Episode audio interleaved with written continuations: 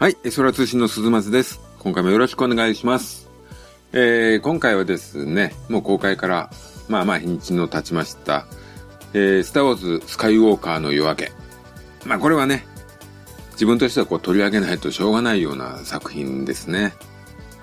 えー、もう最初のエピソード4公開から、まあ42年ですか。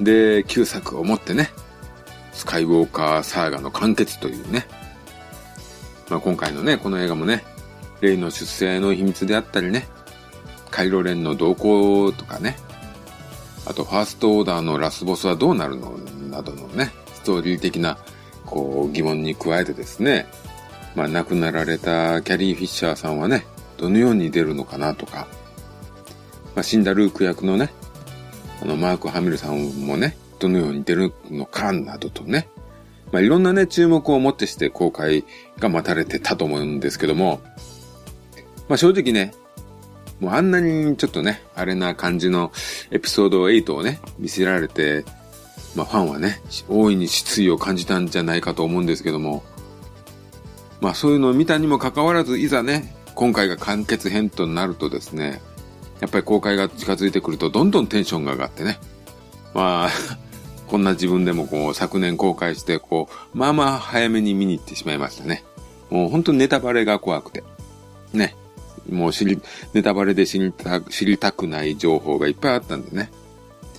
まあですけどね、まあ今回もね、あの本当に好きな人はすでに見てるでしょう。ということも、えー、考慮いたしまして、今回この番組では完全ネタバレで話しますんで、まあ、まだ見てなくて楽しみにされている方々は聞かない方がいいかなと。まあ、絶対聞かない方がいいかもね、しれないですね。はい。はい。ということで、スターウォーズスカイウォーカーの夜明け。えー、現代はライズ・オブ・スカイウォーカーですか。2019年12月20日公開。まあ、監督脚本は、えー、一作目に戻る。今回のトリロジーの一作目に戻る J.J. エイブラムスさんがね、また担当しておりますと。うん。えー、出演はレイアのキャリー・フィッシャー、ルークのマーク・ハミル、えー、カイロレンのアダム・ドライバー・レイのデイジー・リドリー、フィンのジョン・ボイエガ、ポー・ダメロンのオスカー・アイザック。まあ、その他にね、まあ、おなじみアンソニー・ダニエルズさんとかね、今回はね、シークレット的なイアン・マクダーミドさん。そしてまあ、ポスターにも出てます、ビリー・ディ・ウィリアムズさんですね。ランド・カルリジアン役ですね。電撃復活ですか。82歳のようですね、現在。本当にいい年ですね。素晴らしいですね。若々しいですよね。うん。で、まあ、えー、作品の方ですけども、まあ、結果として、結果として、まあまあ、良かったんじゃないかとは思いますね。まあ、8を見た後だけにね、もう何が来ても最悪ではないかったかもしれないんですけども、まあまあよくまとめたかなと思いますね。まあ、本当どうなるんだろうと思ってね、映画をね、こう、開始から見るガードはね、本当心配しながら見始めるわけじゃないですか。なんですけどもね、もう始まったらこれノンストップなんですよね、この映画ね。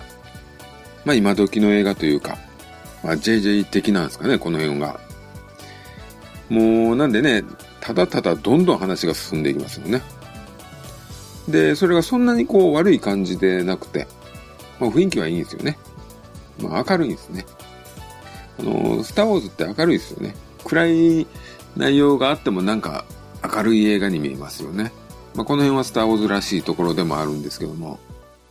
まああの、テンポよく進むっていうのはね、もう本当に見る側がね、この映画っておもろいかとかね、そういう考える隙を見てる間は与えられないですよね。うん。で、またあのーフィンとかね、ポーダメロンとかもね、こう、慣れてきたんですかね。まあ3作目ともなれば、さすがにこれ、それぞれのね、キャラクターが、こう、見る側に染み込んでるんでしょうかね。うん。まあエピソード8の頃はですね、このキャラ、どうな、どうなってんのっていう目で見ましたね。うん。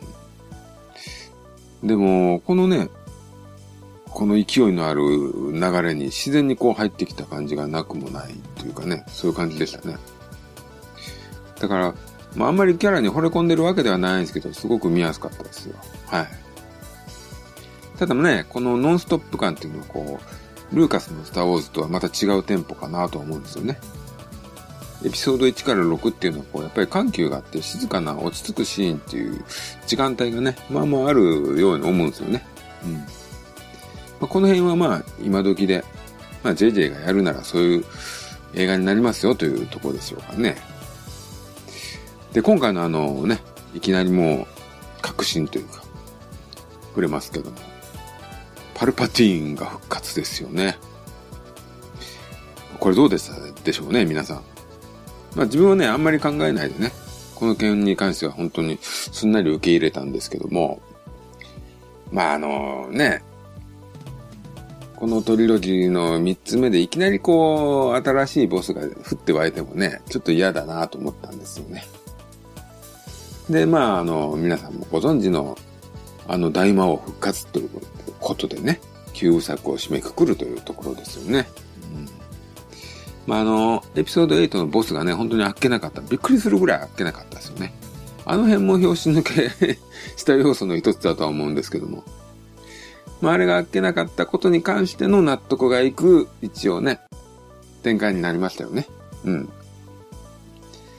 で、今回のね、まあ、最終的なファーストオーダーへのこう攻略していく作戦っていうかね、まあその辺がこう、エピソード6のこのジェダイの期間とちょっと同じような感じですよね。地上部隊とこう宇宙空間の戦闘機艦隊戦とえー、時代の騎士とボスの戦いっていう、こう、三つの、こうね、こう、場所に分かれてる戦いですよね。うん。まあ、新三部作はなんとなくあの、エピソード4から6をこう、なぞるような感じで作られてますか。うん。まあ、というね、具合で、一気にこう、濡れてしまう映画でしたね。はい。あの、スタートレックのね、リブートも J.J. エイブラムスさんだったんですけども、まあ、あの、見れる映画を作りますよね。うん。もう、ストーリーもまあ、特に悪くないですよね。うん。ただね、もう、あの、レイとね、カイロレンがチューするところだけはちょっと許せないですけどね。あの、おいレイ、そいつは本当命を、人の命を何とも思わないクズやぞ、とね。今回もね、序盤で人切りまくってましたからね。そんなやつと注意しちゃダメですよね。はい。うん。で、あのー、まあ、いきなりこうもうラストシーンいっちゃいますけどね。本当あの最後の最後にね、タトゥーイーンのあの、ルークの育った家でね、閉めるっていうのはこれは本当熱いものがありましたね。あの、二つの太陽のね、夕暮れというか、まあ壮大な話の終わりなんだっていうまあ感じはちょっと出してましたね。うん。まああのー、今回まあ、なんだかんだ楽しんで見れたかなとは思いますわ。はい。で、今回ね、各キャラクターについてなんですけどもね。まずキャリー・フィッシャーさんですかね。あの、撮りためておいたフィルムらしいんですけどね。よく撮ってましたね。うん。あのー、割とね、ストーリーに沿った形で通にレイヤ姫が見れたのはこう良かったですね。まあレイヤもね、結局死んでしまいますけど、まあジェダイは死んでなんぼみたいなところありますからね。うん、で、ルークは、まあ今回は幽霊というかね、フォースゴーストっていうんですかね。スターウォーズ用語で。まあ、特にそんなにね、なんかするわけじゃないんですけど、ルークがね、いるだけで嬉しいんですよね、自分はね。うん。もう、ね、スターウォーズ後のマーク・ハミルのね、キャリアとか全然関係ないですよね。もうルークはマーク・ハミルじゃないとダメなんですよね。で、オールドファンにはね、まあ自分、まあ自分だけかもわかんないですけど、ルークこそもうスターウォーズだと思ってるんでね。うん。まあなんでいるだけでもちょっと嬉しいですわ。はい。で、今回ね、ハンソロ、ハイソン・フォードももうァンサービスですかね。まあ、ちょこっと出てますよね。うん。もうジェダイでもないのに、フォースと、フォースゴーストのような感じで出ますよね。もう。まあ、ハリソン・フォードってあの、スーパースターじゃないですか。ヒット作もね、非常に多いんでね。あの、スターウォーズ的にはあんまりこう、自分にとってはありがたみがあんまりないんですよね。あの、ハンソロというより、ハリソン・フォードっていう感じなんですよね、自分にとってはね。まあ、だからあの、ルークとかレイヤーはね、その辺がちょっと違うんですよね。代表作が少ない分、ルークとレイヤーなんですよね。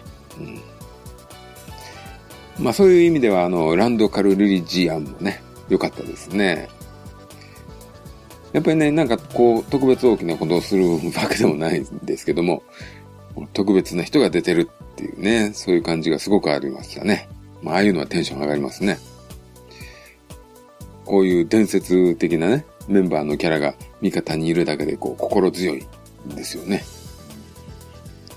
で、あの、新世代のキャラクターですけどもね。例はあの、やっぱり今回あの、つるんでるようで全く別行動というかね。もう他のキャラとは一緒にいても、心ここにあらずな感じでね。もう特別な戦士扱いですよね。うん。まあ、ルーク同様、こう、自らの出生だとかね、カイドウレンとの関係だとかね。もう背負ってるものが他のキャラとはちょっと違うというね。まあ一人別次元の戦いをしてる感じでしたね。はい。で、フィンとポーダメロンですけども、それぞれね、あの、新キャラの女性とちょっとロマンスがあったんですがね、少し消化不良気味な感じではありましたね、そこはね。うん。ただね、この二人は本当エピソード8の時にね、もう何がやりたいのかさっぱりわからない キャラクターというか、もう行動が変というかね、脚本が雑というかね、ちょっとね、ちょっとな、なんか扱いがひどかったような気がしますね。まあ、それからするとね、まあちゃんと今回は少し膨らませたかなとは思いますよね。特にあの、ダメロンに関してはね、あの、昔やんちゃしてたっていう、運び屋ですか。ちょっと悪いことしてたんですかね。うん。っていう、まあ彼の性格のなんていう裏付けというかね、そういう納得できる過去がね、書かれてたかなと思いますね。で、その頃の仲間のゾーリというね、女性が出るんですけどね。あの、そ、そこ、そこがね、ちょっとこうお互い認め合ってるんですけども、くっつかないみたいな。でもピンチには駆けつけるみたいな。ちょっとね、いい感じの、粋な感じの関係でしたね。うん。もっとここの関係はね、時間取ってみたかったような気もしますね。まあ、ただあの怒涛の展開でそんな枠は取れなかったんですかね。うん。まあ、ただでさえ、まあまあ結構長いスターウォーズにしては上映時間ですからね。で、フィンの方ですけどね、こっちがね、ちょっとね、うん。なんかあの、同じ元トルーパーのね、ジャナというキャラが出ますけども、これはどう、どうなるの？みたいな。うん。で、何もならないみたいなね。うん。大体フィンはあの、前作のあの、謎のアジア人とは、なんともならんのかみたいなね。そんな感じもありましたね。うん。で、あとはカイロレーンですかね。やっぱりね、これなんかほんとイライラするキャラですよね。ふらふら、ふらふらしてやがってね。こう、こう、どっしりした悪ではないですよね。うん。まあね、アダム・ドライバーはね、演技力は確かなんでしょうけどもね、こう、本当まあそれもありますけども、もう本当顔もね、なんとも言えない顔つきしてますよね。すごい雰囲気がありますよね。うん。まあ、今回もね、嫌な奴な分だけ気になる存在というね。まあ、このね、トリロジーで一番出世しそうですよね。ただね、スターウォーズはこう、出世しない人の方がね、スターウォーズだけの人っていう感じがしてね。ま、先ほども言いましたですけども。こう、マーク・ハミルとかね、ヘイデン・クリステンセンとかね。本人は苦悩するんでしょうけどね。もう、俺にとっては、スター・ウォーズでだけ輝きが見れる人みたいな。うん。まあね。うん。そういう人にはやっぱりちょっと好き、あの、好きですね。私はね。うん。で、ここからちょっとね、嫌だったことも話しますけどね。なんかね、今回ね、あのー、ロールプレイングゲームっていうかね、なんかドラクエみたいだったんですよね。あの、ファンタジー的要素というか。まずなんかあの、敵に導くアイテム探しみたいなのありましたよね。なんか光るなんか三角形というか四角錐をくっつけたような形のねでさらにこう、剣に書かれた謎の文字とかね。うん。なんかね、なんか、謎解き、なんかストーリー進めるための謎解きみたいな、もうドラクエみたいですよね、本当にね。で、あの、パルパティンの座ってたね、玉座というか。あれもね、なんか、変な洞窟みたいなところで、なんか岩が突き出たような椅子っていうね。もうなんか本当、ドラクエの魔法みたいでしたよね。うん。やっぱりね、スターウォーズの最終決戦の場所とかはね、僕はあの、やっぱりテクノロジーの要塞の中とかね、戦艦内とかね、ああいう方がね、好きなんですよね。剣と未来都市みたいな感じ。ああいう感じがね、自分は好きなんですけどね、今回なんか、ね。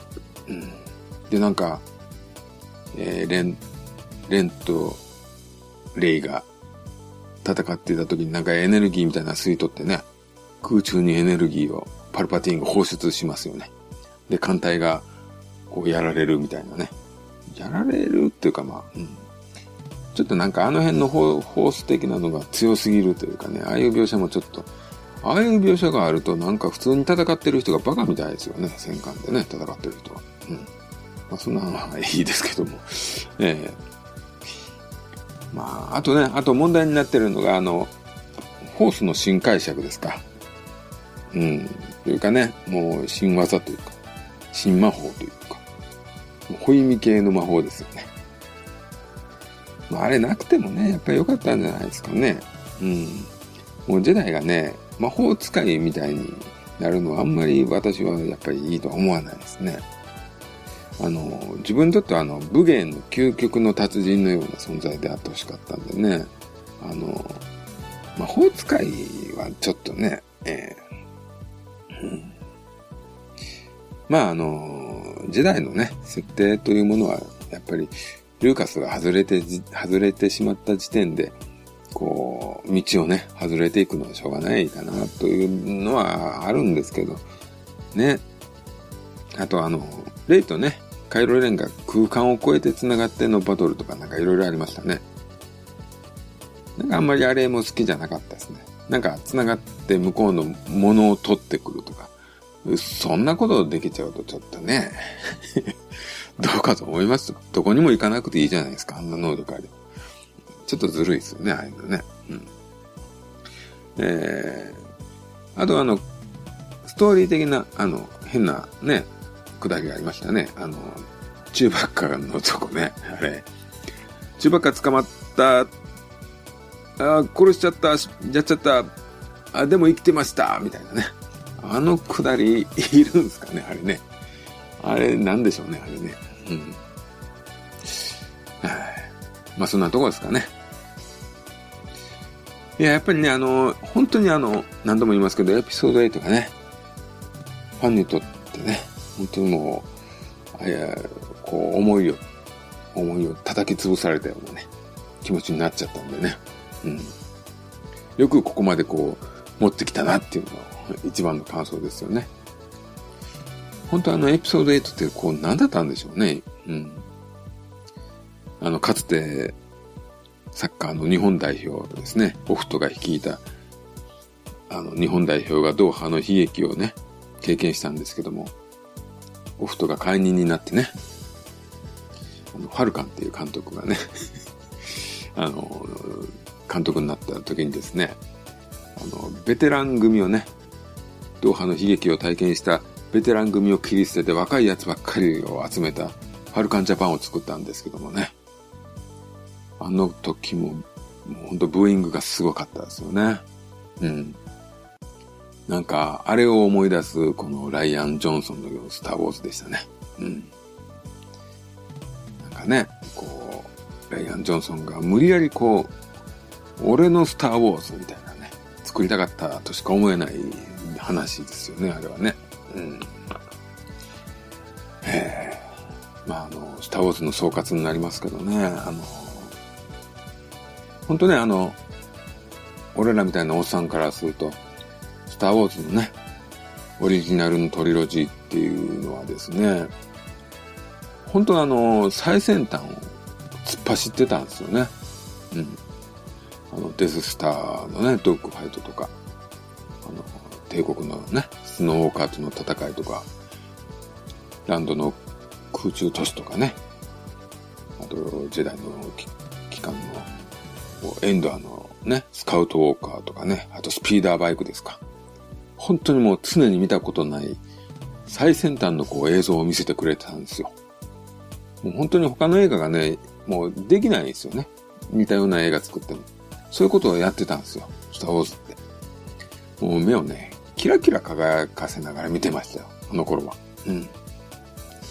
で、それからね、十数年経過して、プリクエルトリロジーが公開されたわけですけども、まあその頃にはね、もうすでにキャメロンの映画や、ジュラシックパークがあってね、CG が当たり前のような感じになってたんですけども、まあ、時代的にはね、もう本当に映像の力で完全に他を突き放せるほどの感じではもうなかったんですけども、それでもね、ストーリー自体があのエピソード4に向かう話っていうね、もうそういうところでこう目が離せなかった要因があってですね、うん、まあ何よりね、あのー、スターウォーズの世界の創造主というか、ね、もうルーカスが撮ってるわけですから、まあ結構叩かれてましたけども、ルーカスの世界がイコールもうスターウォーズというふうに私は思ってるんでね、もうそれだけでもね、嫌いになれなかったですよね。うん。うん、まああの本人がやってるわけですから、もう誰が何と言うとあれがスターウォーズの世界なんですからね。うん。で、今回のね、トリロジーになりますけどもね、これ何でしょうかね。本当にルーカスがいない現場でね、俺たちの新しいスターウォーズを作るんだって、まあ相当意気込んだんでしょうね。うん。でも時代はですね、もはやこう、アベンジャーズみたいなね、むちゃくちゃド派手な映画があったりとか、あのアバターみたいにこう、フル CG に近いようなね、映画がもうね、ゴロゴロしてる時代ですから、スターウォーズというね、響きにこう、どれだけの魔法が残ってたんでしょうね。うん。まあ、個人的なね、結果としてこの、シークエルトリロジーもね、一応楽しませてはもらいましたですけどもね。やっぱりもう、過去6作とはこう、別物感がありますね。これはもう、はい。もうね、でもそれで完結してしまいましたんでね。うん。まあやっぱりね、これ42年っていうのはこれなかなかすごいもんですよね。うん。私ね、これあのー、最初にね、こう、まあ兄貴ですけど、連れて行ってもらった洋画なんですよね、スターウォーズが。当時もう何も考えない、考えられない年で、もう本当にキャッキャキャッキャ見ては映画館の中走り回って遊んでたっていうね、ほんと最悪の見方をしてたんですけども、あれからね、ほんと42年ですからね。その長かった歴史がね、終わってしまうということは、これはなかなか寂しいもんですね。うん。まあ、あの、スピンオフとかね、いろいろ作られてますけどね。まあ、どれだけね、自分が見たいと思うかちょっとわかんないですね。うん。やっぱりあの、自分にとってはこう、ジェダイというのはすごく大きな要素でね。うん。で、スカイウォーカーもやっぱり大きな要素で。うん。実際あの、ハンソロとかね、見てないんですよね。ちょっと興味が。ハンソロやっぱりあんまり興味ないんですよね。うん。で、今、マンダロリアンですか。こぶる評判がいいですね。まあ、ちょっと見てみたい気がしないでもないですけどもね。うん、どうでしょうね。うん。あの、ネットフリックスじゃないや。ディズニーか。あれはディズニーですね。あれちょっと入ってないんでね。うん、はいまあ、あとね、オビワンの方がちょっと気になりますけど。はい。はい。まあ、そんなとこですね。はい。スターウォーズ終了ということで。いやー、終わってしまいました。はい。今回は、ターウォーズスカイウォーカーの夜明けでした。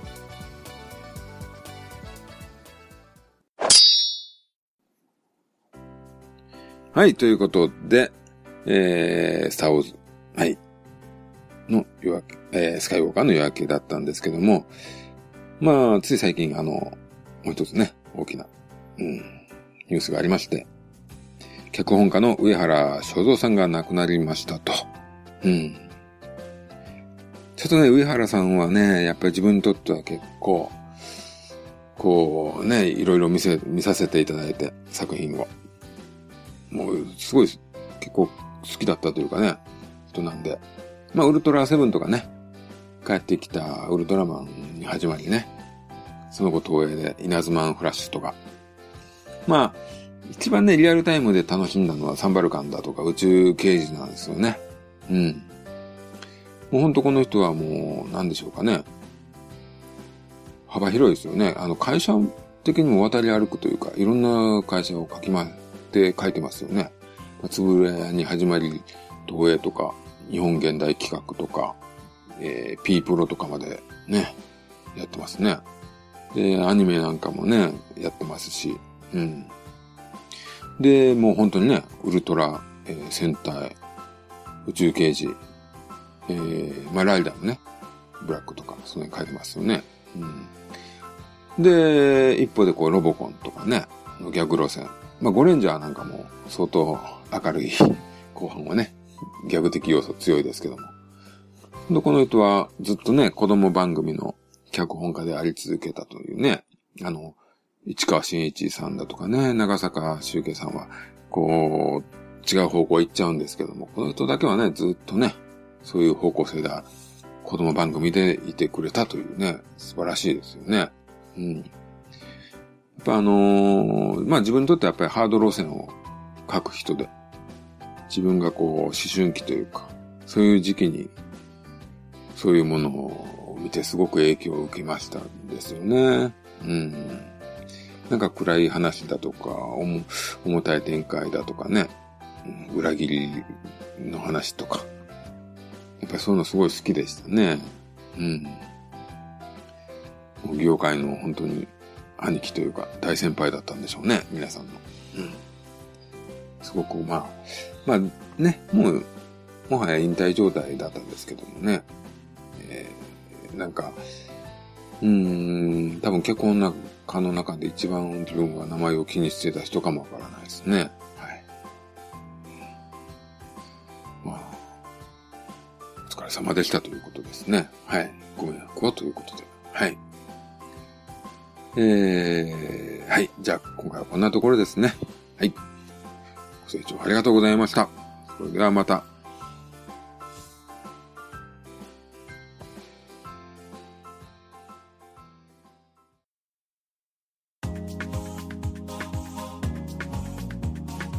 空通信ではお便りをお待ちしております。ツイッターハッシュタグエソラ通信。その他シーサーブログのコメント欄 G メールの方でもお待ちしております。お気軽に感想ご意見をお寄せください。